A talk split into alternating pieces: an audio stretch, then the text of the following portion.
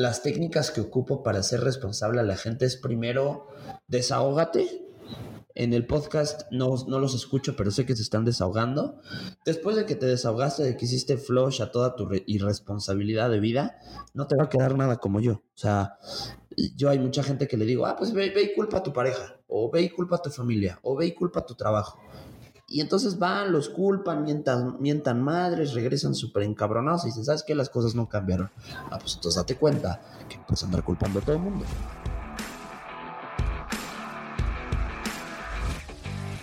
Hola, soy Edgar Saldaña y bienvenidos a un episodio más de Extraordinarios Podcast. El podcast donde tengo charlas con personas que están haciendo cosas extraordinarias en su vida y que por medio de esta práctica nos van a contar cómo llegaron hasta donde se encuentran hoy en día y los retos que tuvieron que superar para conseguirlo.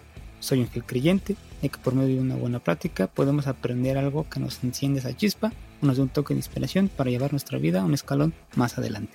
Antes de comenzar con el episodio me gustaría hacerles un pequeño anuncio. Este episodio tuvo un error a la hora de grabar mi audio, por lo que no se escucha también como me gustaría. Les ofrezco una disculpa, fue error de novato, pero me gustaría que se quedaran con el contenido del invitado, que sé que les puede aportar demasiado. Muchas gracias por su comprensión y comenzamos con el episodio. Hola Estefano, muchas gracias por, estar aquí, por aceptar la invitación de para estar en este podcast. Eh, siendo honestos, todavía no tengo nombre, eh, entonces por eso no empiezo así como gracias por estar en tal, ahí va a ir saliendo. Entonces, quiero comenzar por decirle a la gente cómo nos conocimos. Eh, nos tuvimos el gusto de coincidir en el Meetup de Dementes en Ciudad de México. Hay este, compartimos un par de, palabras ya casi al final. Y después, para, creo que sorpresa de ambos, nos encontramos otra vez en el primer Festival Mexicano del Podcast, igual organizado por Dementes. Ahí tuvimos un poquito más tiempo de poder conversar. Estuvimos la mayoría del festival juntos, platicamos y ahí nos conocimos más. Y me gustaría que empezáramos por lo lo básico. Me, tengo varios temas que me gustaría tocar contigo, pero antes de, me gustaría que te definieras en tres palabras y después que nos dijeras quién es Estefano Di Gracia. Vientos, perfecto. No, pues muchísimas gracias, Edgar. La verdad que eh, me da mucho gusto que, que, te estés ya incursionando en este mundo que es para todos, es delicioso, es es enriquecedor. Entonces, me da muchísimo gusto que estés por acá, que ya te estés animando, porque si bien, como dices, nos conocimos en estos dos eventos de Dementes gracias al podcast, em, estabas así como que me animo, no me animo, estoy en otras cosas, estoy haciendo un background diferente. Entonces, me da muchísimo gusto que, ya estés acá y que me, invites para ser uno, uno de los primeros este, invitados en, en tu podcast. Entonces, para mí es un súper, súper, súper honor. Pues mira, yo creo que, fíjate que hace un par de días hice la, el cuadrito este de preguntas en Instagram y alguien me, me, preguntó lo mismo de cómo me definiría en tres palabras. Y fíjate que las que puse, más o menos, me acuerdo que puse impulsivo, puse reflexivo e hiperactivo. Entonces, yo creo que, mira, lo hiperactivo es porque eh, lamentable y afortunadamente padezco trastorno del déficit de atención con hiperactividad desde los seis años, me diagnosticaron. Entonces, he tenido una, una fuerte lucha con, una lucha, amor con este trastorno y, y, pues yo creo que ya después de muchos años lo apropié y lo hice mío y, y ahora es parte de mi vida. Entonces, Creo que esa sería la primera palabra que me definiría como un hiperactivo. No, no me puedo estar quieto, eh, para bien y para mal, ¿no? Tanto para bien que finalmente siempre estoy buscándole formas de, de hacer lo que me gusta, de llevar mi mensaje y mi intención a donde tenga que llegar, por donde tenga que llegar. Y pues las malas, que también a veces hay momentos en los que tengo que tener paciencia y en los que tengo que tener calma y pues me es muy difícil a veces lograrlo. Entonces, te digo, para bien y para mal.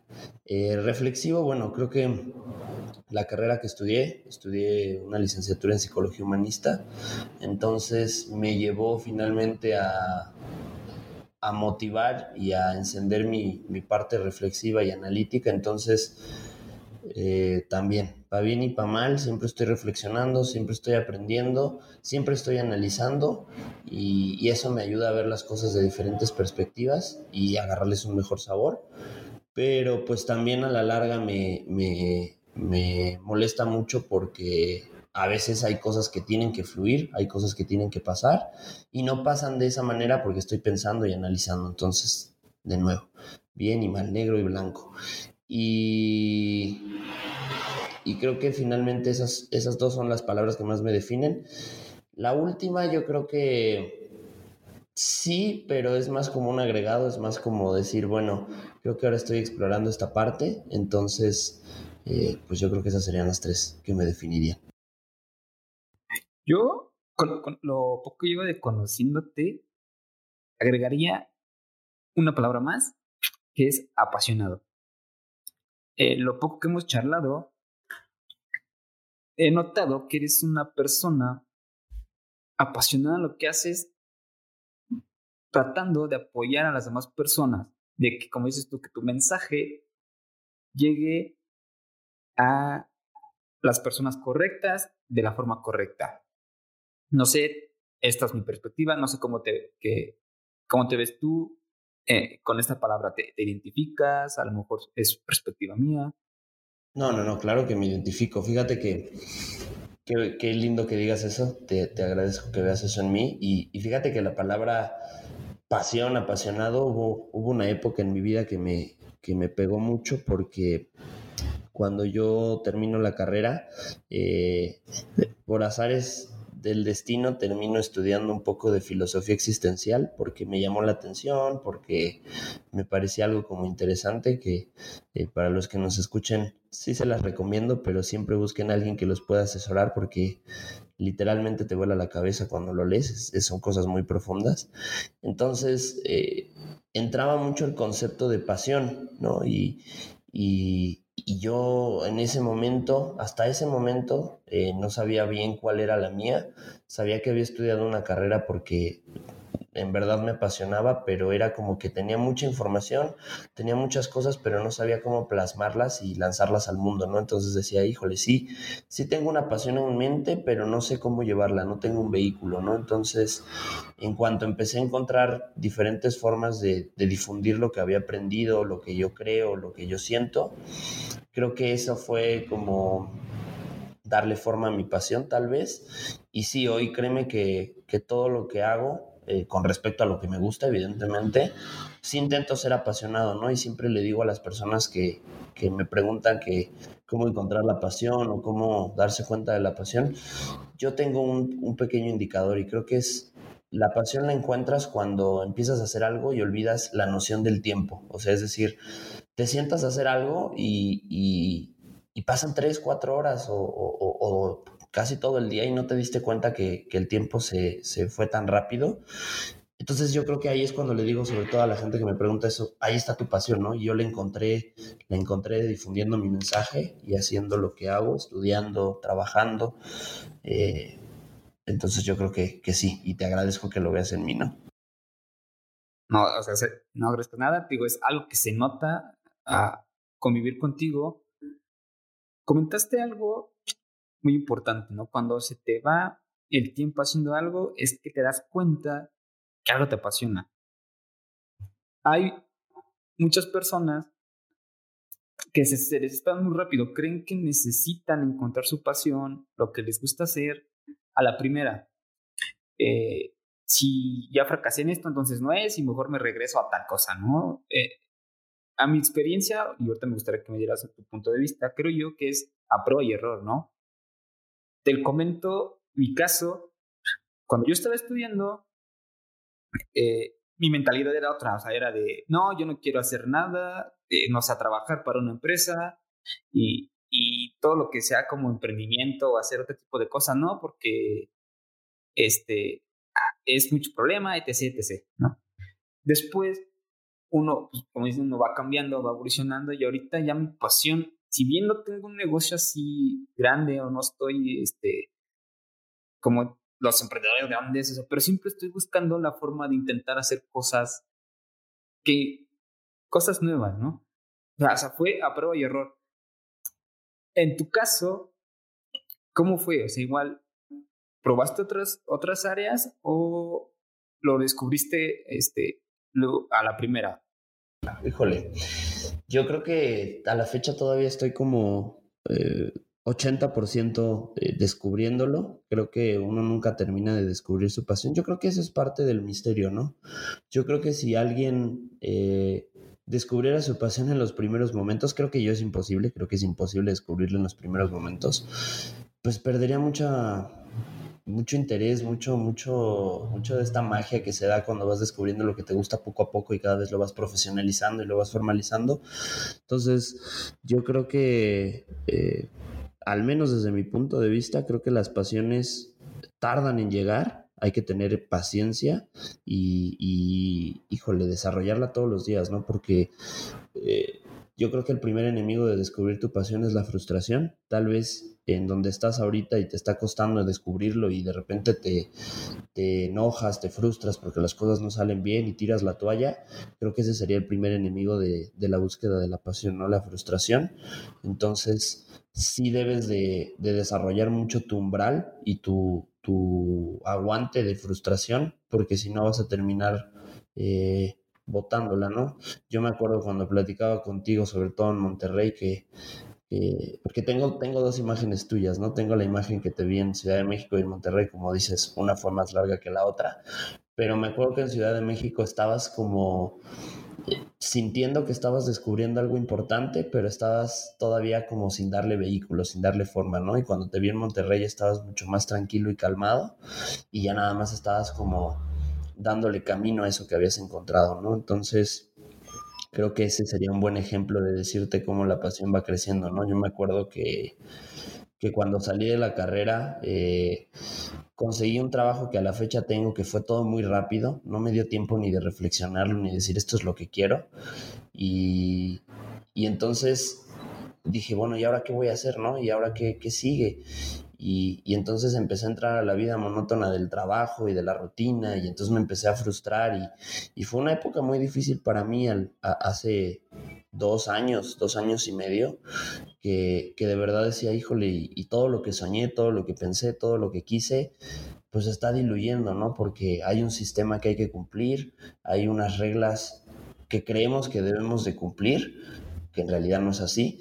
Y entonces en ese afán de cumplir ese tipo de reglas, pues la pasión que tiene se esfuma, ¿no? Y, le agregaría otro enemigo de, la búsqueda de la pasión, aparte de la frustración, que es eh, la crítica. ¿Cómo nos da, puedo decir malas palabras? ¿Cómo nos da en la madre la, la crítica, no? O sea, es decir, hay tanta gente que, que de pronto te empieza a ver como que estás rascándole en un lugar donde nadie había rascado eh, y de repente empiezan las críticas y, los malos comentarios, que finalmente es todo, es todo positivo, ¿no? Porque la gente normalmente que te aprecia y te echa un mal comentario, si quitas toda la madeja del mal comentario, hay una intención de quiero cuidarte, quiero que no, no fracases, quiero que no falles, pero aún así, pues en esos momentos estás súper metido en lo que estás haciendo y te es muy difícil como hacer esa separación del contexto y pues también te vas para abajo, ¿no? Entonces, híjole, yo creo que, yo creo que todos, todos deberían de ir detrás de su pasión, pero sí debería de tener un disclaimer como que vas a ir detrás de tu pasión, pues prepárate para frustrarte, para sentir críticas y, y para tener mucha paciencia. Hay mucha gente que la encuentra rápido y los considero unos afortunados, hasta los envidio, pero, pero aún así, ¿eh? la encuentran y luego, como te digo, darle camino, darle forma, darle formalización, darle toda esa parte está cañón.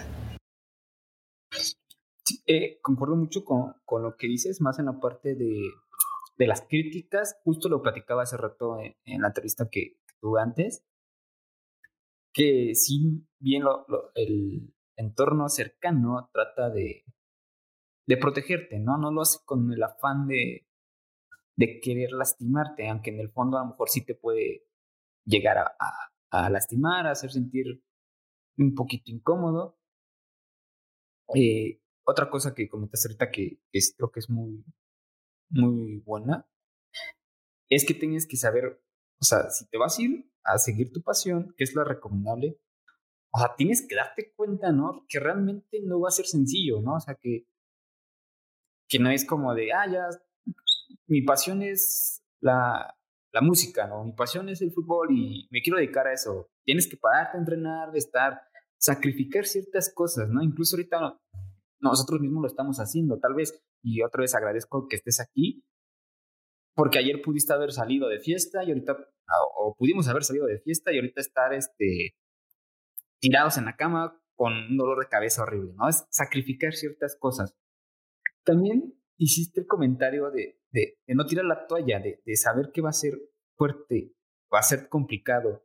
En tu caso, ¿cómo desarrollaste la resiliencia? ¿Cómo te hiciste o, qué recomiendas para que las personas que nos escuchan no quieran tirar la toalla a, a la primera, ¿no?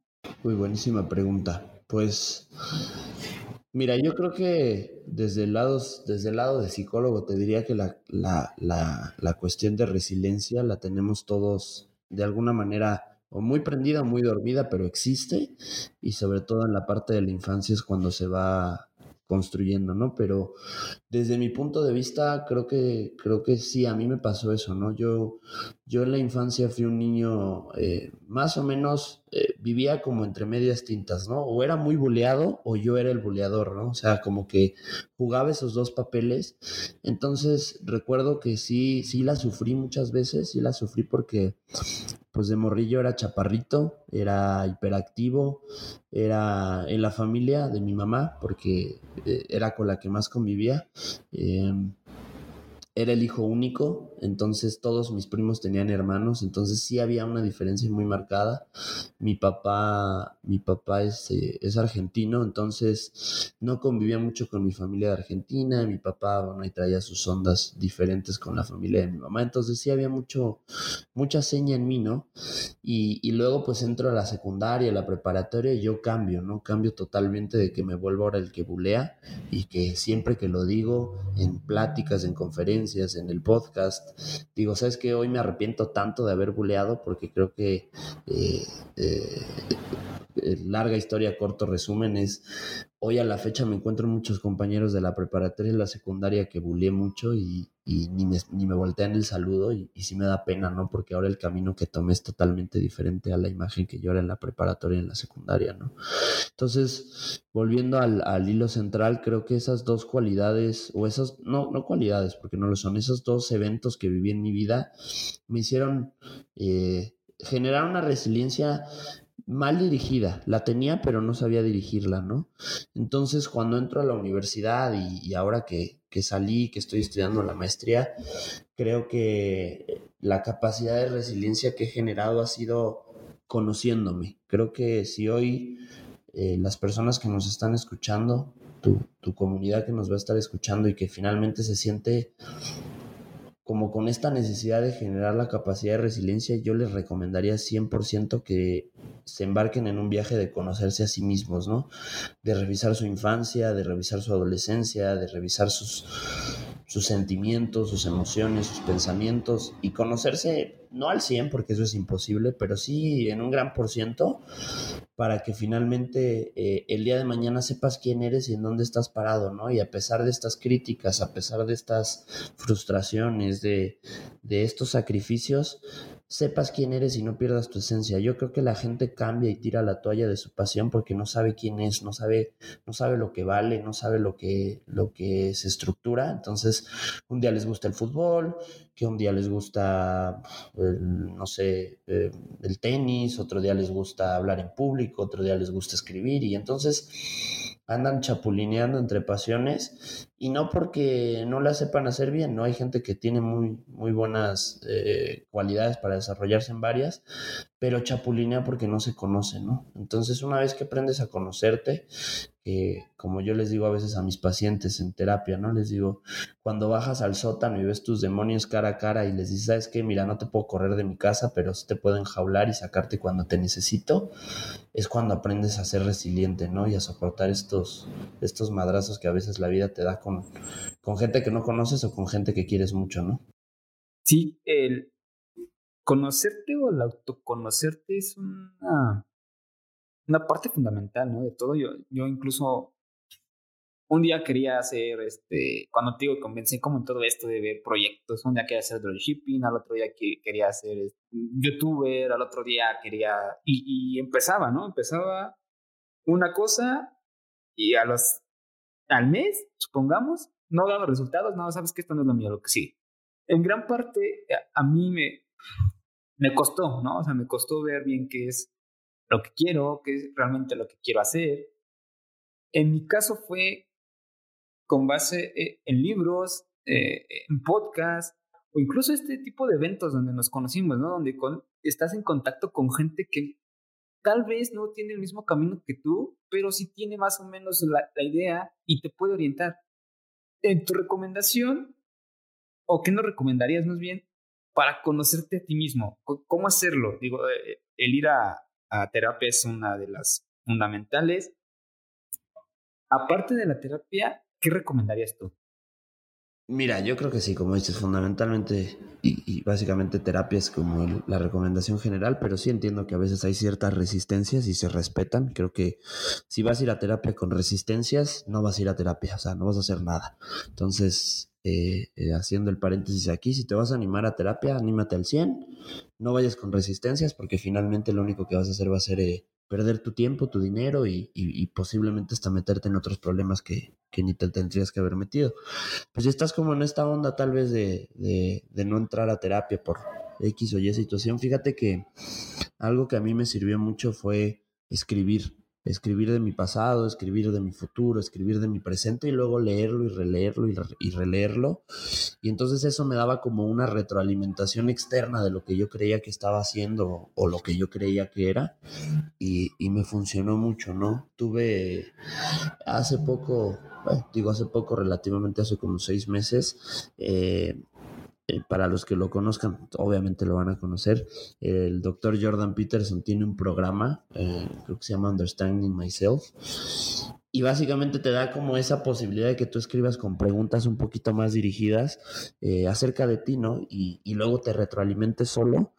Entonces, sí, lo que sí, sí es súper fundamental es que si vas a embarcarte un viaje de conocerte a ti mismo, no lo hagas solo en tu mente, o sea, no platiques contigo en tu mente, plásmalo en algún lado para que después lo puedas releer o reescuchar o rever, si te grabas, por ejemplo, y así otra vez vuelvas a tener un punto de vista diferente. Creo que tienes que salirte de ti el ejercicio ejercicio de salirte de ti un poco para luego regresar a ti y verte desde la distancia quién eres y cómo eres, ¿no? No lo vayas a hacer dentro de tu mente porque no te lleva nada. creo que es un muy buen ejercicio el, el escribir. Una vez estaba yo escuchando igual un podcast donde decía que mil veces escribir lo que sea. O sea, si tú tienes una idea, si tú quieres eh, tener algo más este, centrado, escribirlo te ayuda mucho por dos razones. Porque cuando lo escribes, al escribirlo, lo, lo, estás haciendo y aparte lo estás leyendo y es como una doble impacto. Ahora ya desarrollamos la resiliencia, ya eh, estamos en proceso de y, proceso de conocernos. No importa cuánto te conozcas, qué tan resiliente seas, siempre, cada que empiezas algo, te va a llegar el miedo. E incluso ese eh, miedo tuyo, ¿no? O sea, tú ya lo comentaste hace rato, yo en el festival te decía, no, es que siento que tengo el síndrome del impostor, porque, o sea, sí sé, pero no sé tanto, pero hay gente que sabe más, y cómo me voy a atrever yo a hablar más de, esto si no soy un experto, etc., etc. Poco a poco, pues uno va callando esas voces, ¿no?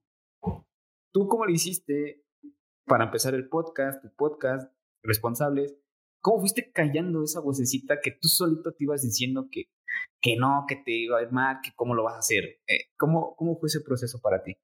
Me, me, me, me, encanta hablar de los miedos porque creo que, que, es una parte que todos tenemos que vencer para crecer. O sea, yo creo que la única forma de vencer los miedos es enfrentarte voluntariamente y gradualmente a ellos. O sea, no hay más, no hay ni que le saques la vuelta, ni que los pospongas, ni que los evadas. La única forma de enfrentar los miedos, los mentados miedos, es enfréntate a ellos voluntariamente y gradualmente hasta que los venzas. O sea, creo que yo me acuerdo cuando empecé el podcast, mi, mi peor miedo fue las críticas, ¿no? Y, y entonces dije, pues va, a ver, critíquenme, ¿no? Y me acuerdo que le dije a la gente que, que me rodea, mi novia, mi mamá, mis hermanos, oigan, escuchen, ya lo había subido, pero dije, escuchen, ¿no? Y luego me dan su retroalimentación, pero me gustaría que me la dieran y, mucha gente tal vez de aquí no va a concordar conmigo, pero dije, denme la negativa. Y entonces, desde el primer momento me enfoqué en escuchar las críticas negativas. Algunas cosas las tomé, otras las deseché, pero me enfrenté a mi miedo. Dije, mira, entre más pronto llegue, más fácil lo voy a vencer. Y me acuerdo que en el, el, festival del podcast fue como un game changer para mí, porque eh, si bien yo ya venía como estructurado, ya sabía lo que quería hacer, ya sabía hacia dónde quiero ir, todavía estaba con el miedo de las críticas y de, de, qué van a decir y de otro, ¿no? Y entonces eh, me acuerdo que poco a poco me fui parando y preguntando y preguntando hasta que ya todas las pláticas, todo, todos los paneles preguntaba y me temblaban las piernas, me sudaba la espalda, me, me daba comezón en la cabeza, pero ya al final dije, o sea, ya estoy en mi mole, o sea, creo que ese es el ejercicio. Enfréntate gradual y voluntariamente a los miedos. Yo eh, me acuerdo mucho cuando empecé mi práctica clínica, cuando tuve mis primeros pacientes, tuve una paciente que, que le tenía mucho miedo a, los perros. Digo, tal vez suena ilógico para algunas personas, pero esta, esta mujer eh, de verdad temblaba, ¿no? O sea, de verdad se le paraba el sistema eh, del cuerpo para, para, acercarse a un perro. Y si no, porque evidentemente los miedos son la reacción, no, nos, nos, nos, em, nos encienden la reacción de huida, ¿no? De, de peligro inminente y de, de nuestro sentido de supervivencia. Entonces, pues obviamente cuando te enfrentas a algo nuevo, y haciendo el paréntesis, ahorita continúo con mi historia, eh, si te enfrentas a algo nuevo, evidentemente vas a tener miedo porque estás siendo vulnerable y te estás llevando a un terreno que no conoces, entonces eh, vas a tener miedo, o sea, no pienses que no va a haber porque va a haber, ¿no? Y, y entonces, volviendo a la historia de esta paciente que tuve en la práctica clínica, me acuerdo que que dije, bueno, ¿cómo le hago? ¿Y cómo le hago? ¿Y cómo le hago? ¿No? Y entonces me acuerdo que, que la siguiente sesión que tuvimos, creo que la segunda o la tercera, le traje una foto de un perro y la puse en la mesa de, del centro del consultorio y le dije, voy a dejar esa foto ahí, espero que no te moleste, sé que le tienes miedo a los perros, pero la voy a dejar ahí. Me dijo, bueno, sí, la dejamos ahí. Y si no, evidentemente se pasó la sesión volteando y volteando a ver la foto. Y la siguiente sesión le puse dos fotos y la siguiente tres. Y la cuarta me acuerdo que... Eh, le dije, vamos a caminar a la calle y vamos a encontrarnos perros y nos vamos a ver desde lejos. Y luego la quinta nos acercamos a un perro que, traje que tenía y lo empezó a acariciar y, ¿qué te digo? Como a la doceava sesión, casi el miedo se había erradicado. Y fue eso, se acercó gradualmente y voluntariamente hasta donde ella quiso a los perros y lo logró. Entonces yo aplico ese concepto a cualquier miedo, ¿no? Enfréntate gradual y voluntariamente a él. Sí, es, es como dices, cuando empiezas algo nuevo, de estar cómodo. Y esto se da, creo yo, e-, en muchos sentidos, ¿no? Cuando te quieres cambiar de trabajo, cuando quieres empezar un, un proyecto, etc., ¿no? varias cosas.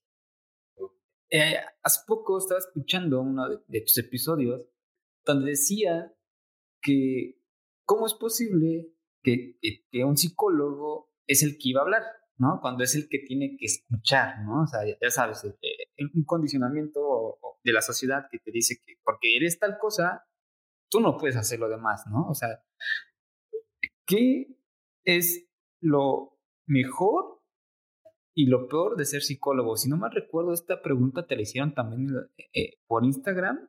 Me gustó, creo, no recuerdo bien la respuesta, pero siento que fue muy poco el, tiempo que tuviste para, para responderlo. Entonces me gustaría que aquí entráramos un poquito más sobre, sobre esta pregunta. Yo creo que lo mejor de ser psicólogo es, es el, el mezclar tu carrera con tu vida personal. O sea, creo que si finalmente eres un arquitecto, un ingeniero, cualquier otra carrera fuera de, del mundo psicológico, tienes como archiveros, ¿no? Es como que estoy trabajando y hablo mi archivero profesional y solo me dedico a mi carrera y cuando termino cierro el archivero y abro mi vida, ¿no? Y algo que yo noto mucho con psicólogos porque eh, eh, tengo practicantes y me encanta como platicar con ellos y ayudarlos a mejorar su, su profundidad tanto de vida como, como profesional. Y algo que noto donde fracasan es que hacen esta división tangente, ¿no? O sea, eh, no, yo soy psicólogo y entonces es mi carrera y aquí soy el psicólogo y no voy a mezclar mi vida ni voy a experimentar nada y cuando salgo ya la riego. No, a ver, creo que lo más bonito de ser psicólogo y si algún psicólogo nos está escuchando es que puedas aprender a mezclar tus aprendizajes de vida, tus experiencias con la teoría que aprendiste en la carrera o en donde hayas estudiado. O sea, creo que eso es lo más, lo más hermoso que tiene mi carrera, esta mezcla, y creo que la puedes hacer en todas, ¿no? O sea, no necesariamente psicólogos, pero creo que en este mundo es todavía mucho más necesario, mucho más... Eh, eh, impulsante, ¿no? O sea, te impulsa a ser mejor. Y le agregaría también que la plasticidad que tenemos los psicólogos, ¿no? O sea, creo que un psicólogo puede estar haciendo bastantes cosas en diferentes áreas y es aceptado, ¿no? Es, es necesitado y, recurrido.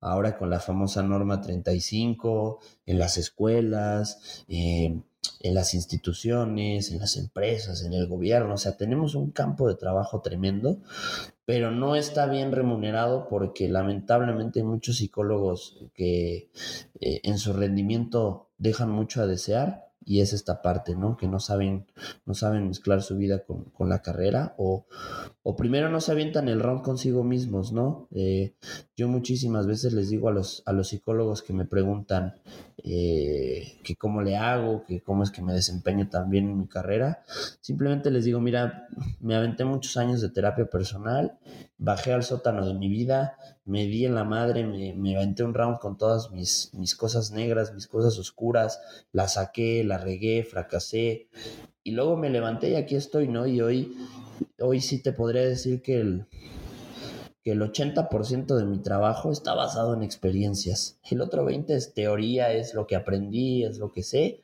pero el 80% está basado en experiencias de vida y, y lo voy a seguir basando en eso porque es lo que me encanta, ¿no? Y del lado, del lado negativo, del lado menos, yo creo que una de las cosas que no me gusta como, como de ser psicólogo es que hay muchos estigmas alrededor de la psicología. O sea, es decir, tanto como psicólogo como psicología. O sea, primero hay mucha gente que, que me topé y que, ah, eres psicólogo y entonces tú no te enojas y tú no, tú no, tú no sientes o no. A ver, discúlpame, pero es más, siento más que tú porque tengo más desarrollados mis sentimientos y, y la cago más que tú. Entonces, es esa parte estigmante que tenemos, no sé, al menos en nuestra cultura mexicana, porque creo que en otras culturas como la americana o como la europea, o hablando de Latinoamérica como la cultura argentina, el psicólogo es otro boleto, es visto de diferente manera, pero que aquí en nuestro país sí nos hace falta mucho crecimiento desde la psicología, ¿no? Tanto, tanto como profesional como en cultura, es decir, ¿Cuánta gente no, oye, ve al psicólogo? No, es que no, yo no estoy loco, esto es para locos, o, y, no, ¿no? Y entonces finalmente la gente se aleja de, de emprender un viaje consigo mismo, de encontrar una persona que lo pueda acompañar a vencer muchas, muchas situaciones. Y es precioso, ¿no? Entonces, también algo que tengo bien plasmado es que el día de mañana quiero romper mucho el estigma que ya tenemos como sociedad. Afortunadamente se ha estado, se ha estado quebrando. Ha habido mucha profundidad en los últimos años en el mundo de la psicología, pero aún así, pues vamos en pañales, ¿no? Entonces, creo que esa sería, esa sería la negativa de, de mi carrera. Sí, justo es como, como comentas, el, el ámbito de la psicología ah, hoy en día es como no mal visto, pero o sea, tiene muchos estigmas, ¿no? Pero también tienes razón en lo que dices de que poco a poco va cambiando, ¿no? Hay, cuentas, blogs, incluso hace poco estaba viendo que hay una plataforma en la que puedes hacer terapia en línea, no recuerdo el nombre, pero se me hizo así como muy disruptivo, o sea, o sea está creciendo tanto la, la necesidad de, o, la gente está despertando, que ya está ahí este tipo de, de, de emprendimiento. Otra cosa en la que se ha estado apoyando todo esto son proyectos como el que tú tienes, ¿no? Un podcast. Para empezar, el nombre me encanta. Me gustaría que me platicaras un poquito más por qué decidiste ponerle responsable. Antes, antes de que comience con el nombre, quería hacer el paréntesis de la pregunta anterior y hacer un llamado a todos los psicólogos que nos estén, nos estén escuchando. a estos colegas, a estas colegas que nos están escuchando, de verdad, atrévanse a romper las reglas. O sea, yo como psicólogo me atreví a romper las reglas y me voy a seguir atreviendo a romper las reglas. Eh, los que están dentro del mundo de la psicología me van a entender, es un mundo muy cuadrado, es un mundo muy, muy eh, mamón, o sea, tú no puedes hacer esto y no puedes hacer lo otro, y cómo dar terapia en línea, pierdes el contacto. Claro que no, yo, yo, mi analista, el doctor Abraham, que le mando un gran saludo, me, me atiende tres veces a la semana por por Facebook Messenger y nos la pasamos súper a gusto y he crecido muchísimo con él a través de las plataformas, plataformas en línea que ni siquiera necesitamos ocupar otra que no sea Facebook. Entonces, a todos esos psicólogos que la están batallando, que no saben hacia dónde irse, rompan las pinches reglas. O sea, en verdad háganlo porque si no se van a quedar anticuados y se van a morir. Hago punto final en, esa, en, esa, en ese disclaimer que hice y voy con lo del podcast. Mira, cuando empecé el podcast ni siquiera tenía nombre como, como tú, entonces no te sientas mal porque creo que a todos nos pasa. Y me acuerdo que era eh, el podcast de Estefano Di Gracia, ¿no?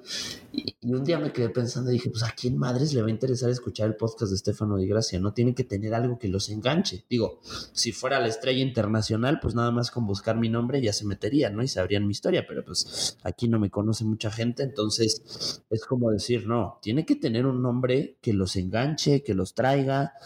Y yo me acuerdo que en ese tiempo estaba trabajando mucho la responsabilidad en mi vida eh, tanto en mi terapia como, como mi gurú de vida y mi gurú de carrera, que lo mencioné ahorita, que es el doctor Jordan Peterson, y él habla mucho de la responsabilidad, ¿no? Y entonces yo me empecé a dar cuenta que, que todos mis amigos, que toda mi familia, que toda la gente que quería que tenía broncas, la regaba porque no se hacía responsable de sí mismos y de lo que le tocaba hacerse responsable, ¿no? Entonces dije, creo Creo que aquí hay luz, creo que la responsabilidad es una solución universal, es una solución que puedes ocupar para muchísimas cosas y creo que es algo que nos llama la atención, es algo que nos atrae a la gente, entonces dije, pues vamos a ponerle responsables, ¿no? Y creo que a la fecha estoy muy contento con ese nombre, me encanta a mí también porque me, me es un recordatorio de todo lo que tengo que hacer. Aparte, fíjate que una historia curiosa es que eh, el nombre también tiene que ver con, con el trabajo que he hecho con el podcast, ¿no? Como les mencionaba al principio, yo soy un güey hiperactivo que eh, para los, los clínicos que sepan de la hiperactividad, una de las, de las, de los síntomas que tenemos los hiperactivos es que empezamos algo y no lo terminamos y batallé muchísimo con eso. Entonces, el podcast ha sido una de las cosas que en mis 25 años he podido hacer sin falta eh, frecuentemente, con orden, con disciplina. Entonces dije, oye, pues si esto me está llevando a ser responsable, pues ¿por qué no ponerle responsables? No, creo que hasta el mismo ejercicio que estoy haciendo en el podcast eh, eh, es responsable. Entonces, pues de ahí partió el nombre. ahora lo he estado ocupando en todos lados, es como que mi, mi lema personal y, y, estoy muy a gusto con él, ¿no? Creo que, creo que pues hay responsables para muchos años, para mucho tiempo eh, y, ahí está, ¿no? Me, alegra escuchar eso, que, va a haber responsables para, para años. En verdad, te, espero que así sea, sé que así va a ser. Y creo que tocaste, bueno, eh, la razón más bien por la que a mí me gusta ese nombre es como dices, ¿no? No puedes o no tienes que culpar a alguien más por las cosas que te pasan, ¿no? De hecho, yo entre, mis ganas de quererme hacer un tatuaje está uno que, diga este, casualidad y rayado, ¿no? O sea, nada es casualidad. Todo lo que tú tienes, lo que no tienes, lo que logras, lo que haces, no es casualidad, es tu responsabilidad el hacer o no hacer las cosas. En este periodo que tú llevas con el podcast, o no sé, puedes dar un ejemplo a lo mejor con algún paciente, ¿Cómo les haces entender esta parte, no? Es complicada, digo, a mí me costó muchísimo trabajo y no, digo, yo nunca he ido a terapia, es dentro de los planes de 2020 está empezar a ir a terapia. A mí fue con libros, ¿no? Yo, yo leyendo, de hecho, uno de los libros que por el cual empecé en esto fue Siete hábitos de la gente altamente efectiva y ahí es donde empecé a ser como más responsable. Ah, bueno, si me pasa esto es por esto, si me pasa aquello es porque yo, ¿no? ¿Cómo haces tú para darle a entender a la gente que la mayoría de las cosas que tiene o que no tiene es su responsabilidad? Mira, yo creo que primero pasé yo por ese trabajo, pasé por, ese, por esa situación de que justo hace un año, eh, eh, por estas fechas, tuve un evento que, que marcó mi vida. Eh, no, no son estas cuestiones de accidentes nada, fue una pendejada que yo hice como ser humano. Le fallé a, a, unas a personas que amo, me fallé a mí mismo. entonces llegó un momento en que como todo, entre más la cagues, más te vas hundiendo y más grande va a ser el dolor cuando ya no puedas salir de ahí. Entonces llegó mi punto de quiebre hace un año. Dije, ¿qué estoy haciendo en mi vida?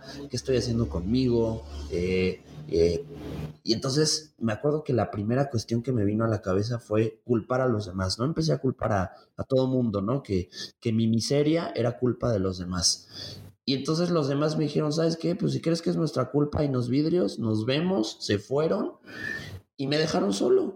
Y entonces fue cuando, cuando dije, pues a quién culpo ahora, ¿no? O sea, las cosas no cambiaron, sigue igual de mísero mi vida. Ya se fueron todas las personas que técnicamente pensaba que me hacían mísera la vida y sigue igual. Entonces fue cuando me di cuenta y dije, no, a ver, esto no es culpa de los demás, esto es culpa mía, esto es, esto es responsabilidad mía y también, así como fue responsabilidad mía llevarme a este punto de porquería que estaba viviendo, es responsabilidad mía salir adelante. Entonces fue cuando ahí la responsabilidad tomó sentido para mí, cuando se volvió un credo, una filosofía, y, y hoy gracias a Dios, gracias a la vida, gracias a, a mí, ¿por qué no? También, aunque suene muy ego, tengo genes argentinos, entonces tendría que hacerlo. Eh, estoy acá, ¿no? estoy acá, entonces eh, eh, creo que creo que es así. fíjate que yo las técnicas que ocupo para ser responsable a la gente es primero desahógate en el podcast no, no, los escucho, pero sé que se están desahogando. Después de que te desahogaste, de que hiciste flush a toda tu irresponsabilidad de vida, no te va a quedar nada como yo. O sea, yo hay mucha gente que le digo, ah, pues ve, ve y culpa a tu pareja, o ve y culpa a tu familia, o ve y culpa a tu trabajo.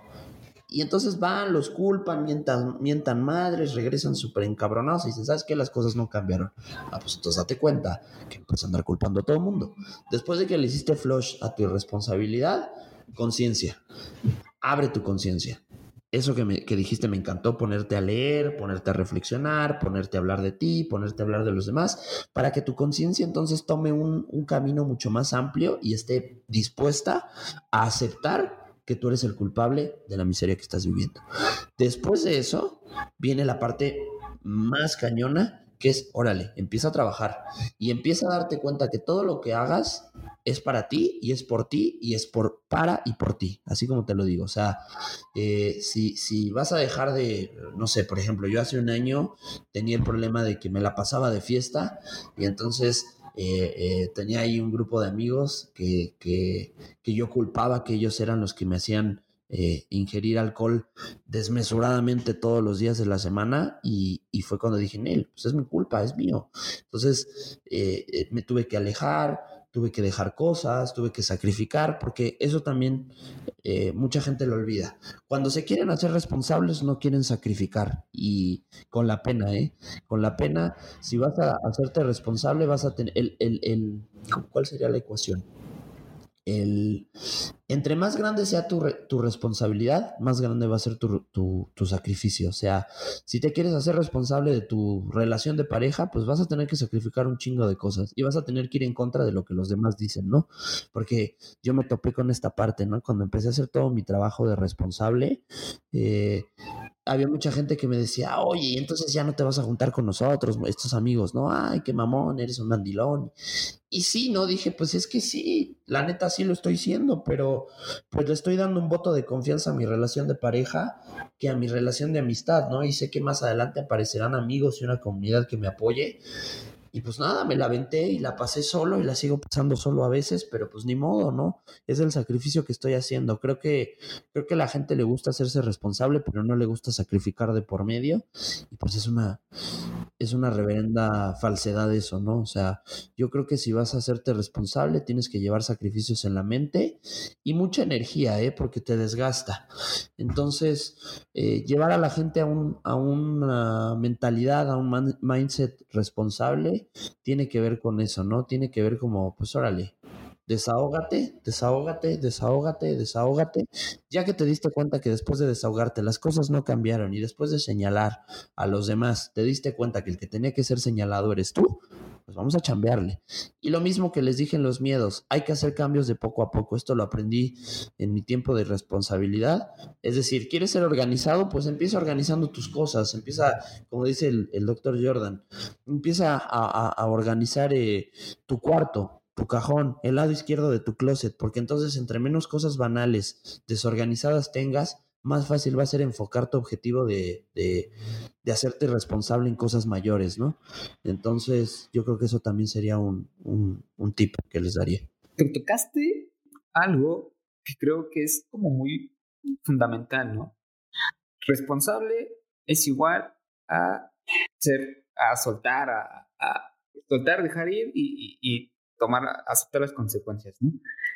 Igual dijiste que tienes que empezar a primer, a primer, primera cosa, ver por ti, ¿no? Muchas veces cuando uno dice, es que esto es para mi beneficio, o sea, la gente, la, la sociedad, dice, que eres un egoísta, ¿por qué primero piensas en ti? Y muchas veces este ejemplo creo que lo han dado infinidad de veces en los aviones, ¿no? Primero, cuando caigan las mascarillas, póntela tú, después se la pones al de al lado. Tú no puedes ayudar, no puedes hacer, no puedes intentar apoyar a los demás si tú no estás bien primero. Pero creo que como sociedad es algo que, que está como muy, no sé si solo sea en Latinoamérica o, o en México, que cuando quieres hacer algo por ti primero, es como de, no, porque te, ¿qué van a decir los demás, no? ¿Cuál, es tu perspectiva ante este tema, no? El, querer ponerte primero. ¿Cómo, ¿Cómo, ves tú este, este tema? Mira, eh, creo que en los últimos 20 años, y me voy a ir un poco y voy a regresar a este punto. Hace, yo creo que en los últimos 20 años eh, ha habido un boom en, en el mercado de, de, la autoestima y del desarrollo personal, en donde eh, nos, nos venden este mensaje a la fecha mucha gente de estate cómodo como estás, o sea, sé feliz como eres, acepta lo que tienes y, y, y vive la vida y ah, a ver, no, o sea, obviamente no, obviamente yo no estaría a gusto conmigo con la vida que estoy viviendo si estoy sufriendo. O sea, creo que tendría que mejorar y creo que el último mensaje que tendría que entrar en mi cabeza es feliz, estate feliz como eres. Obviamente no. Entonces, una vez que, te das cuenta de eso y que tienes que mejorar y que tienes que elevarte el nivel y que tienes que superar retos y que tienes que conllevar sacrificios y que tienes que hacer muchísimas cosas, te tienes que poner primero tú. O sea, eh, sonaría tal vez hasta contraproducente con lo que dije al principio, pero es decir, no, es, no te estés a gusto contigo mismo, pero sí ponte primero tú. O sea, es decir, eh, si a lo mejor estás en una relación tóxica y, y, entonces siempre pones en primer lugar a tu pareja para que no sufra, para que no haya problemas, solamente el que va a sufrir eres tú. Entonces piensa en ti, cambia, no te estés a gusto, pero piensa en ti y adelante. Deja tu relación tóxica, ve en búsqueda de tu conocimiento personal, busca tu pasión, eh, formalízala, eh, eh, crea una comunidad que te apoye, porque evidentemente eso es súper importante, ¿no? Y creo que tú y yo lo podemos decir que gracias a, Dementes eso nos ha impulsado muchísimo, que es la comunidad. O sea, creo que algo que yo me di cuenta en el, en el festival del año pasado fue que la mayoría de la gente venía de muchos lados y venía sola y venía penosa y venía con miedo y venía temerosa porque todos venimos de comunidades jodidas, de comunidades difíciles, en donde no se desafía el status quo y encima de que no se desafía el status quo, los que lo intentamos desafiar somos duramente y severamente castigados con la crítica. Entonces, te tienes que mover, tienes que, y, y aquí está el ejemplo, ¿no? De decir, a ver, primero yo, y me voy a mover y me tengo que ir así como tú y yo que viajamos kilómetros y kilómetros hasta Monterrey y, estoy seguro que como quiero creer que como, como te fue a mí, pues fue un sacrificio económico, fue un sacrificio de vida, porque yo me acuerdo que eh, el festival fue el 2 o 3 de noviembre y me acuerdo que esa fecha había una, una, una fiesta de, una familiar de mi novia y entonces pues me tuve que aventar el ron con mi novia, tuve que decirle, no fui, entonces pues obviamente el sacrificio fue mucho por ir allá.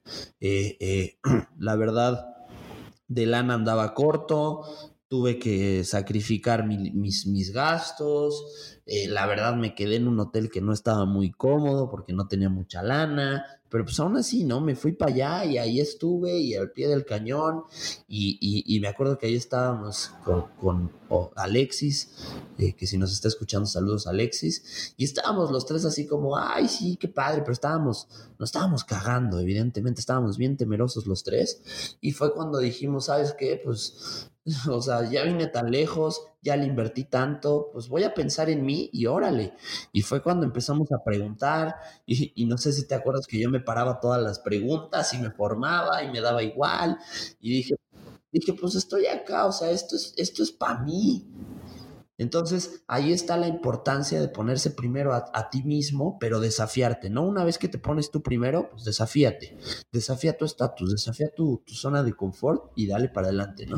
Sí, eh, eh, bien recuerdo, pues cuando entramos todos, ¿no? Así como de, como calladitos, tal vez quien estaba en la comunidad por, de, de un school, de, de podcast, pues ya se conocía, y si bien yo estaba ahí, como nunca había hablado, pues fue así como, eh.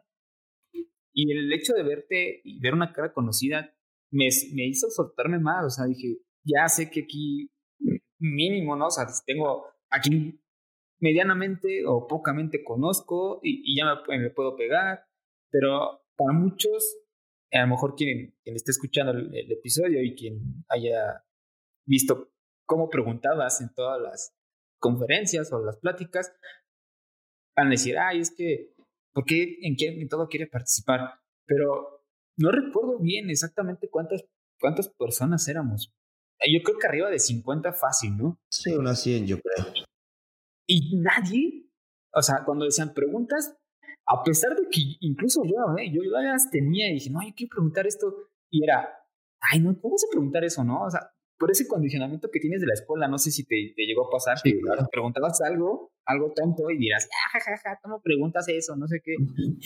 y, y, el hecho eso, de, como dices tú, de, desafiarte a ti mismo, eh, es esa, el status quo de, de no importa lo que pregunte, y sí te llegué a ver, o sea, tu, lenguaje corporal incluso el tono de voz con la que empezaste con las primeras preguntas era así como cortadito, como que ahí como medio le, intentabas, ¿no? Pero lo hiciste y poco a poco fuiste soltándote, ¿no? Entonces, pensar en ti no es por ser egoísta, es el beneficio tuyo que tienes que, hacer y después puedes apoyar a los demás.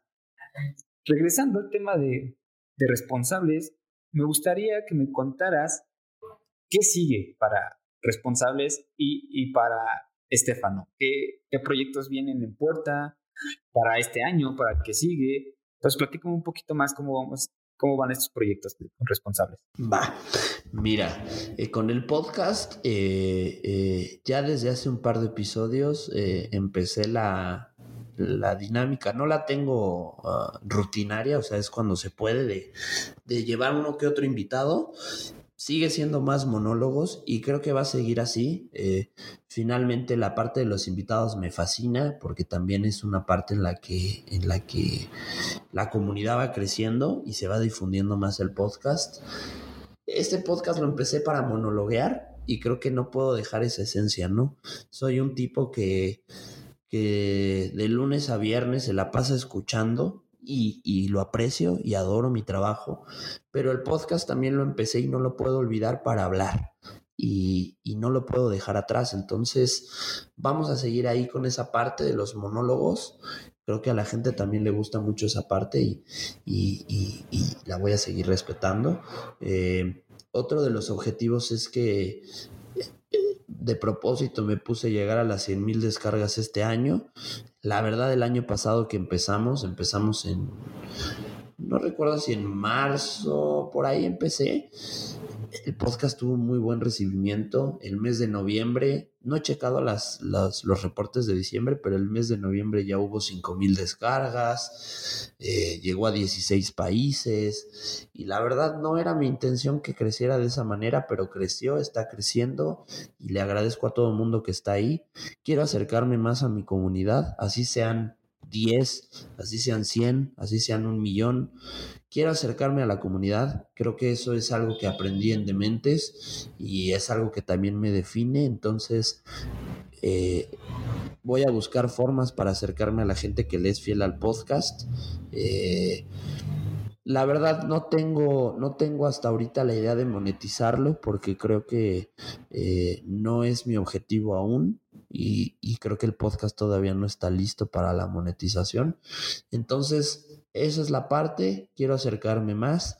Probablemente habrá más episodios a la semana, tengo uno semanal, pero probablemente me aviente dos, eh, estoy analizando esa idea. Y, y como, como persona, como marca personal, por así decirlo, pues eh, estoy, estoy sorteando y barajeando la cuestión para, para abrir eh, cursos en línea. Yo creo que yo creo que en un par de meses ya va a estar listo esto, si no es que para febrero ya, ya está disparado. Eh, la plataforma de, de mis cursos en línea. No van a ser míos todos. Eh, la verdad es que voy a, voy a aliarme con el negocio familiar, que es una universidad, y, voy, a, voy a innovar en el negocio eh, electrónico. Entonces los primeros cursos van a ser míos y van a ser de mi señor padre, que mi señor padre comparte la misma eh, carrera que yo, él es psicólogo, con muchísima más trayectoria, con muchísimo más éxito que yo, es mi, es mi role model, es mi, mi, mi partner in crime, entonces pues ahí va a estar conmigo, lo vamos a lanzar ya pronto, entonces ya les estaré contando un poco de eso. Eh, quiero hacer una, quiero, quiero, quiero empezar a tener mi libertad financiera, quiero salirme de trabajar. Eh, la verdad le agradezco con todo el corazón el trabajo que tengo ahorita, que es, es en un DIF, pero la verdad ya me está quedando corto, ya me estoy quedando corto yo y ya estoy empezando por ahí a frustrarme un poco, entonces yo creo que también ese es uno de mis objetivos, empezar a liberarme de ahí.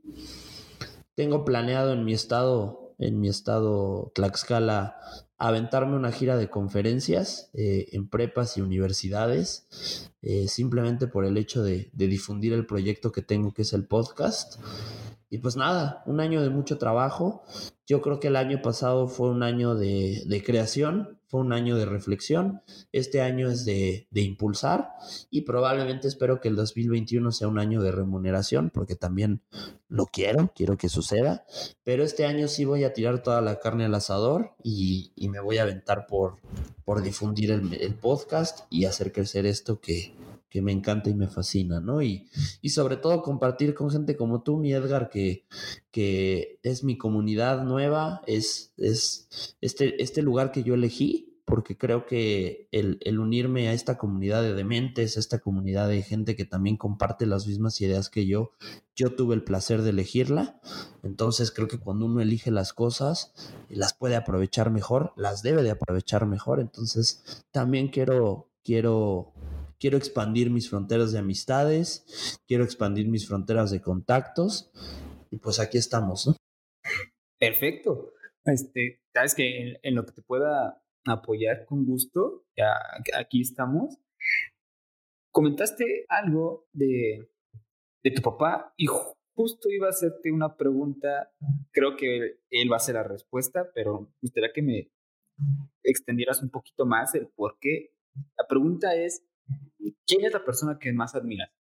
Mira, yo creo que sí es mi papá. Eh, lo admiro para bien y para mal, ¿sabes? O sea, creo que es, creo que la carrera que elegí en gran parte lo elegí por él. Lo elegí por él porque más allá del mensaje este que, que, anda mucho de no escojas la misma carrera que tu papá o que tu mamá, no, a ver, no.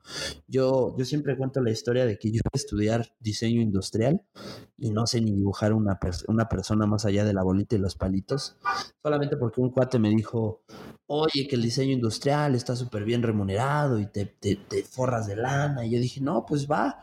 Y me acuerdo que, que hice, hice exámenes de admisión y ya estaba casi dentro y pues vámonos a checar porque Tlaxcala es un estado muy pequeño, entonces eh, la verdad había pensado, aquí hay una costumbre muy fea, eh, una costumbre muy fea que la gente que termina la preparatoria huye del estado y huye del estado no porque quiera huir para crecer, huye porque está harto de, de, pertenecer aquí, porque no hay identidad, porque la gente no reconoce. Entonces, a mis, a mis, a mis paisanos tlaxcaltecas, raza, vamos, vamos a, vamos a hacer grande nuestro estado, es un estado muy chingón, entonces no huyan, porque fíjate que el fenómeno este es que termina la prepa, huyen a la universidad a Puebla, a Veracruz, a Ciudad de México, y luego regresan con la pata entre las colas, perdón que se los diga, pero sin nada, porque lo único que fue fue las ganas de irse, ni siquiera de crecer, y regresan aquí igual. Entonces, yo iba a hacer lo mismo, lamentablemente, entonces empecé a ver, pum, para irme, pam, y acá.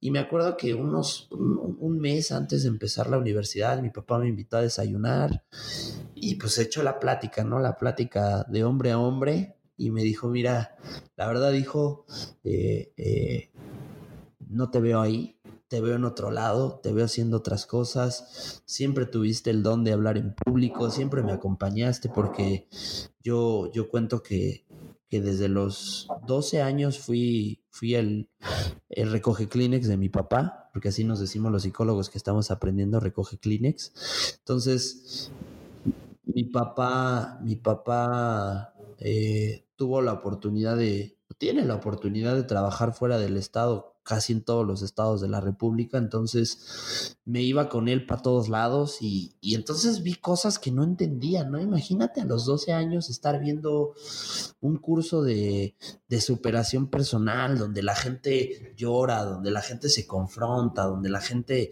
Y pues yo a mis 12 años, pues yo estaba súper impresionado, ¿no? Y entonces yo iba y apoyaba a mi papá y le ayudaba. Entonces él me dijo, mira, siempre tuviste la magia, ¿no? O sea, siempre tuviste la madera de estar ahí, te aguantaste. O sea, imagínate, el negocio familiar es, mis papás tienen una universidad de psicología, entonces pues yo la mayoría del tiempo me la vivía ahí, ¿no? Y entonces había veces que me tocaba entrar de oyente a mis 15 años a clases de maestría con gente muy, muy chingona en la psicología. Y pues mi papá me dijo, pues yo creo que ya llevas estudiando psicología desde hace muchos años, ¿no? Yo creo que ahorita lo único que es es darle, darle formalidad y darle sello a lo que ya sabes. Y dije, sí es cierto, ¿no? Eh, la escuela de mis papás empezó en, yo soy, yo soy oriundo de la Ciudad de México, entonces allá, allá, allá crecí la mitad de mi vida.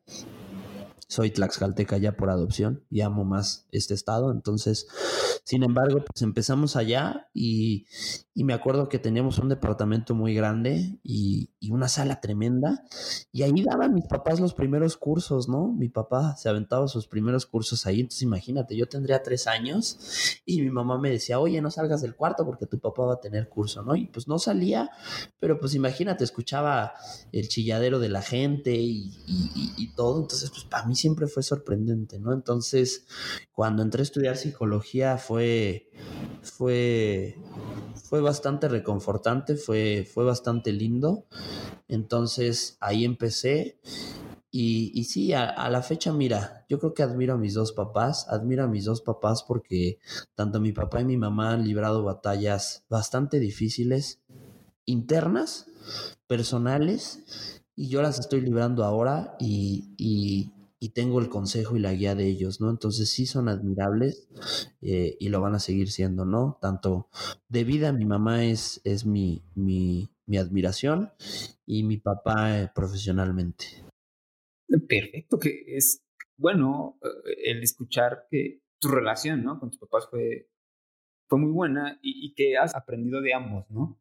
Comentaste algo ahorita que estabas diciendo de cursos, ¿no? De desarrollo y y esta es una pregunta que yo quería hacerte a ti en específico por tu grado de psicología, ¿qué ves o, cuál es tu opinión del, del coaching? Yo tengo varios conocidos, igual amigos, que son psicólogos y están como muy peleados, ¿no? O sea, es eh, ah, que el coaching no sirve y que, no sé, yo, para mí, cada que yo digo un coach, o sea, yo me refiero, o sea, que hay muy, muy buenos, un Tony Robbins, ¿no? O sea, que es, es el coach de coach, ¿no? O sea, neta, este vato sí, a lo mejor no es psicólogo, pero es muy bueno, o sea, es buenísimo lo que hace y, y luego me, me aviento así como unas discusiones de mis amigos, no, es que eso no, porque psicológicamente, ellos me hablan en sus términos, a muchas veces no les entiendo, pero tú, ¿cuál es tu opinión? ¿no? O sea, ¿cómo ves tú estás,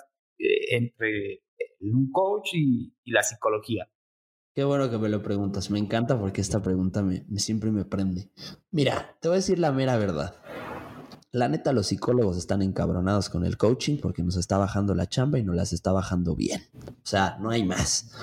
O sea, el coaching es la evolución de la psicología a las nuevas tecnologías, a la nueva comunicación. O sea, a mí también me revienta ver a muchos colegas que sana, se, avientan sus discursos así, no, el coaching no sirve. Nel, a ver, compadre, lo único que está pasando es que estamos sintiendo pasos en la azotea porque está llegando gente que no estudió psicología y que nos está dando la vuelta. Entonces, yo estoy muy a favor del coaching. No estoy a favor del fraude porque lamentablemente el mundo del coaching se prestó para muchísimo fraude y escuché desde mi, de, mi propia experiencia gente que fue eh, eh, transada con el coaching, pero la gente que lo hace bien como un Tony Robbins, mi, mi más grande admiración, porque supo hacer algo que los psicólogos no sabemos. ¿Y sabes cuál es el problema de los psicólogos? Que no sabemos hacer un producto.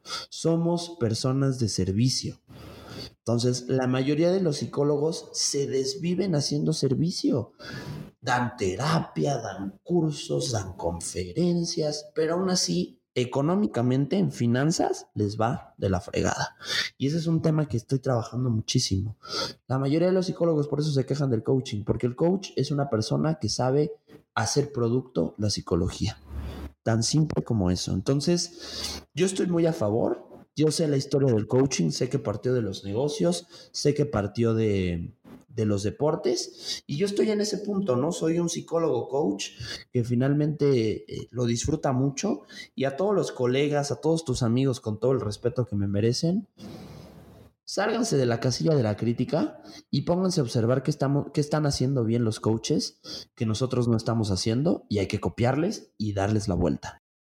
Perfecto, yo también estoy de acuerdo, igual, eh, eh, en, por ejemplo, en, el ámbito ya aterrizado a, en este caso, en lo que yo estudié, administración, te peleas mucho con contaduría, con incluso con psicólogos en la parte de recursos humanos. De recursos humanos. O sea, o sea, psicólogos, te lo comento, yo estoy en el área de recursos humanos.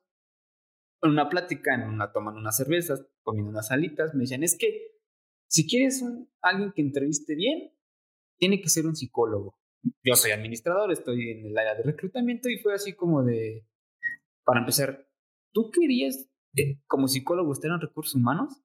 No, es que yo quería clínica. Y bueno, y a lo mejor hay alguien, un administrador que siempre quiso o, que desde un principio quiso ser este reclutador o quiso estar en recursos humanos. Y a lo mejor por ese lado te digo, les, les va a dar la vuelta, ¿no? A lo mejor él sí quiso desde un principio, ¿no? Entonces, el, las estigmas que tenemos, eh, porque yo estudié esto y como alguien de otra carrera o que a lo mejor no le sabe o sabe poco va a venir a, pues a quitarme, ¿no? Ese campo como tú dices. Estefano, estamos ya casi por terminar. De nuevo te vuelvo a dar las gracias infinitas por haber aceptado esta entrevista. Vamos a pasar a una parte digo, traemos la escuela, bueno, traigo la escuela de, Diego, entonces una parte de unas preguntas, me gustaría que me dijeras, si tuvieras la oportunidad de sentarte con alguien, no importa que esté vivo que sea o, que haya fallecido, una hora para tomar un café, ¿quién sería y por qué? ¿Tiene que ser una persona? no, o sea, puede ser, este, no sé, en grupo o varias personas. ¿no? Ok. Mira, de Fallecidos, me sentaría con, con Víctor Frank, que es uno de los psicólogos que más admiro. Eh, todos conocen el libro del hombre en busca del sentido y, me parece un tipo visionario, un tipo que habló de cosas en el holocausto de psicología que hoy están teniendo mucho efecto. Con él me sentaría con, con Nietzsche. Nietzsche para mí es uno de los filósofos menos comprendidos, pero más visionarios. Y me encantaría saber qué piensa acerca de la época actual. Y de vivos me encantaría sentarme con Jordan Peterson porque es, es mi ídolo, es un tipo muy, muy, muy, muy, muy, muy, muy inteligente, muy apegado a la psicología moderna. Y yo creo que con ellos tres. Ahora, como psicólogo, creo que has leído bastantes libros, has tenido contacto con, aparte de tu formación. Personalmente se ve que es una persona que le gusta leer. Recomiéndame tres libros que hayan cambiado tu vida, o sea, que hayan sido un antes y un después, después de leerlos. Mira, yo creo que el primer libro que cambió mi vida fue eh, voy a dar cuatro, tres que todos los pueden leer y uno que cambió mi vida profesional y que es de un autor que, que conozco, que es, es, es, colega mío, se llama Jackie Martínez.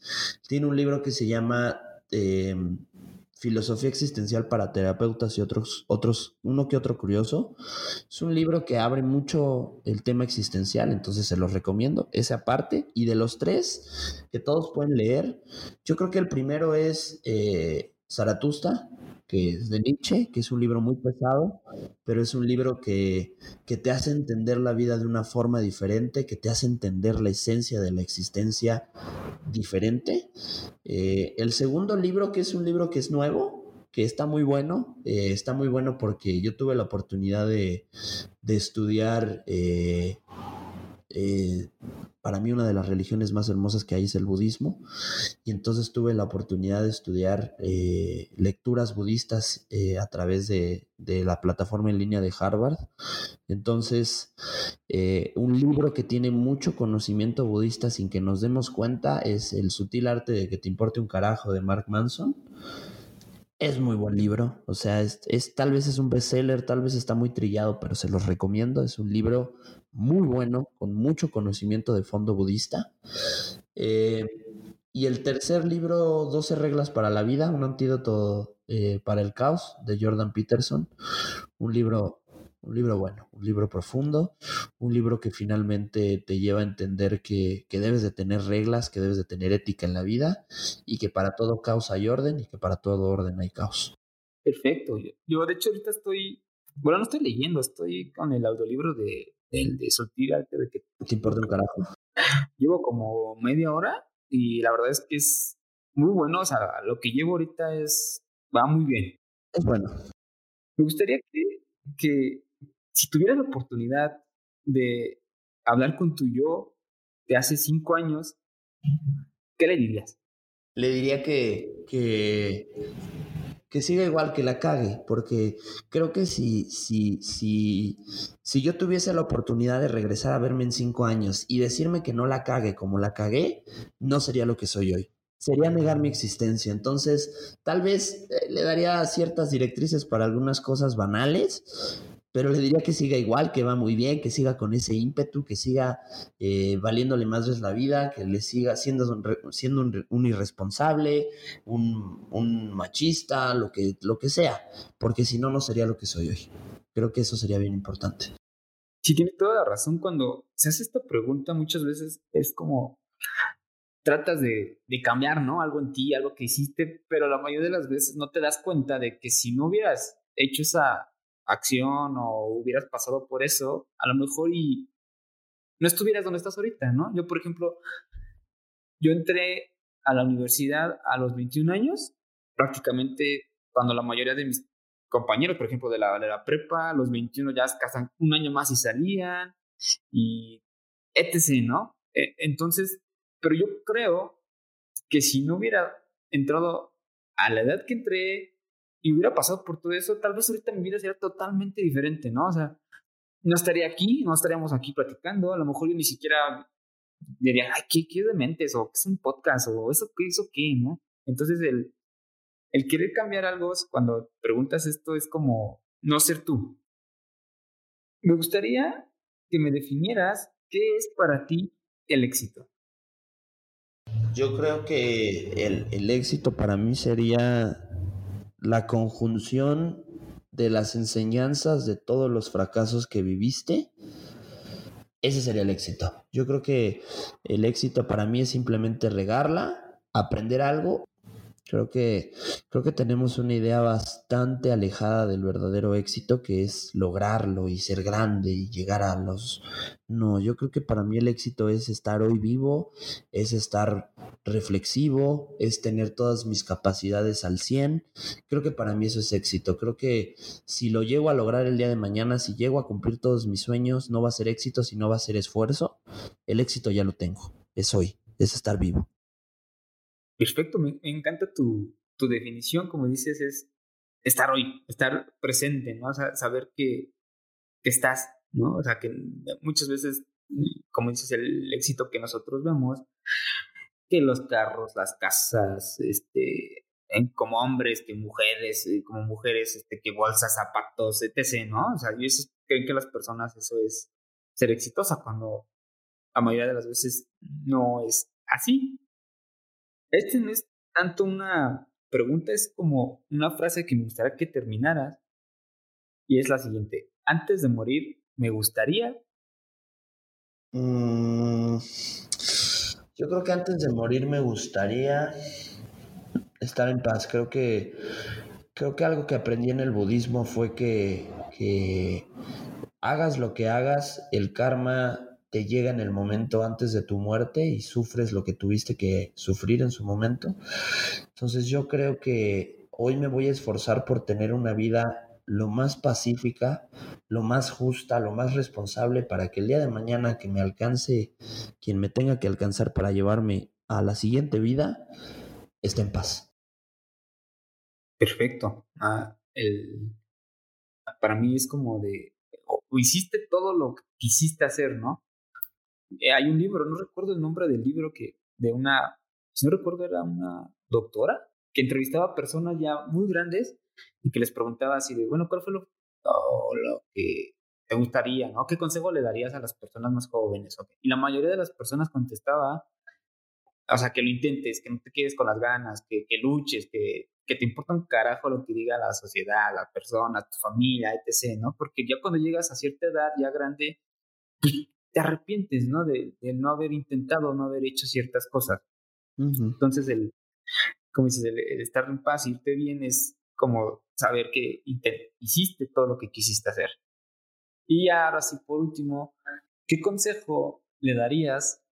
Para mí, más que nada, la, la pregunta, gente como yo, cuando le da miedo a algo, que quiere empezar algo y, y, y no se atreve, ¿qué les dirías? ¿Cómo, ¿Cómo los motivarías, los intentarías a que lo hagan.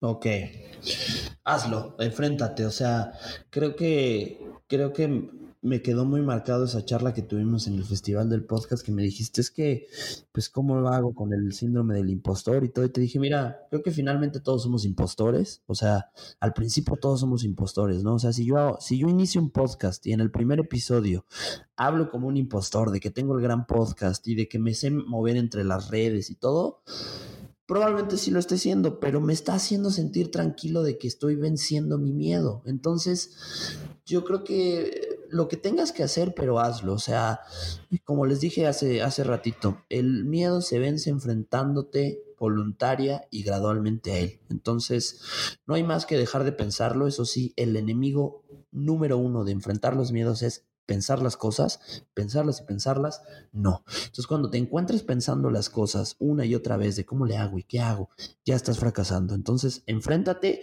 fluye y en el camino agarra tus herramientas y ve eh, puliendo tu, tu auto, pero que vaya andando. No lo pares para arreglarlo. Exacto, o sea, como ya cuando estás en, en momentum, ya es como complicado que te panen, ¿no? Ahorita es la segunda entrevista que tengo yo del día no sabes cuánto yo pues puse esto. Para ser honesto, ahorita con, con la gente que nos escuche contigo, yo tenía pensado grabar un podcast. Yo sabía empecé a escuchar podcast en 2017. 2018, o sea, de mis propósitos, era yo voy a grabar un podcast. Yo quiero hacer un podcast. es 2020, inicio 2020, dos años después, apenas lo estoy haciendo, ¿no? El tren, vamos a decir, por el tren de las oportunidades pasa y tú decides, ¿no? O sea, te puedes subir luego, luego y vas a ser de los primeros y vas a, te va a ir muy bien. Pero a lo mejor te decides, como yo dos años después, te va a costar más trabajo, pero lo puedes hacer, ¿no? Entonces, como dices, que lo hagan, que lo intenten y que pues ya será lo que, lo que tenga que pasar, ¿no? Pues Estefano, te, te, te, agradezco mucho una vez más por estar aquí. Me dio mucho gusto tenerte y que nos hayas platicado un poquito más de ti, de tu manera de pensar, los proyectos que tienes. Espero, no sé si vayas a ir a, al festival de este, de este año. No, o sea, allá, allá voy a estar, no te preocupes. Ya, perfecto. Entonces ahí nos estábamos viendo, a ver si por ahí podemos igual grabar un, un poquito más de, de, de contenido. Y pues muchas gracias por estar aquí. No, Edgar, te agradezco a ti por confiar, por recordar, por, por por ser como eres. Y nada, te deseo lo mejor de los éxitos. Bienvenido a este mundo. Es precioso, es reconfortante. Disfrútalo, viaja padre y, nada hasta aquí llego mi episodio con Estefano. Me encantó darme cuenta de que somos responsables de lo que tenemos y lo que nos pasa. Que si queremos un cambio verdadero, hay que empezar por uno mismo. Sigan a Estefano en su Instagram. Sin duda les recomiendo que escuchen su podcast, no se van a arrepentir. No me voy sin antes recordarles que nos sigan en Instagram como arroba extraordinarios podcast. Por si quieren dejarme un mensaje, oratorio, lo que gusten, voy a estar personalmente contestando lo que me manden. Si el episodio te aportó algo, no olvides compartirlo en tus redes sociales y etiquetarnos. Nos vemos dentro de 15 días con un episodio nuevo. Hasta la próxima.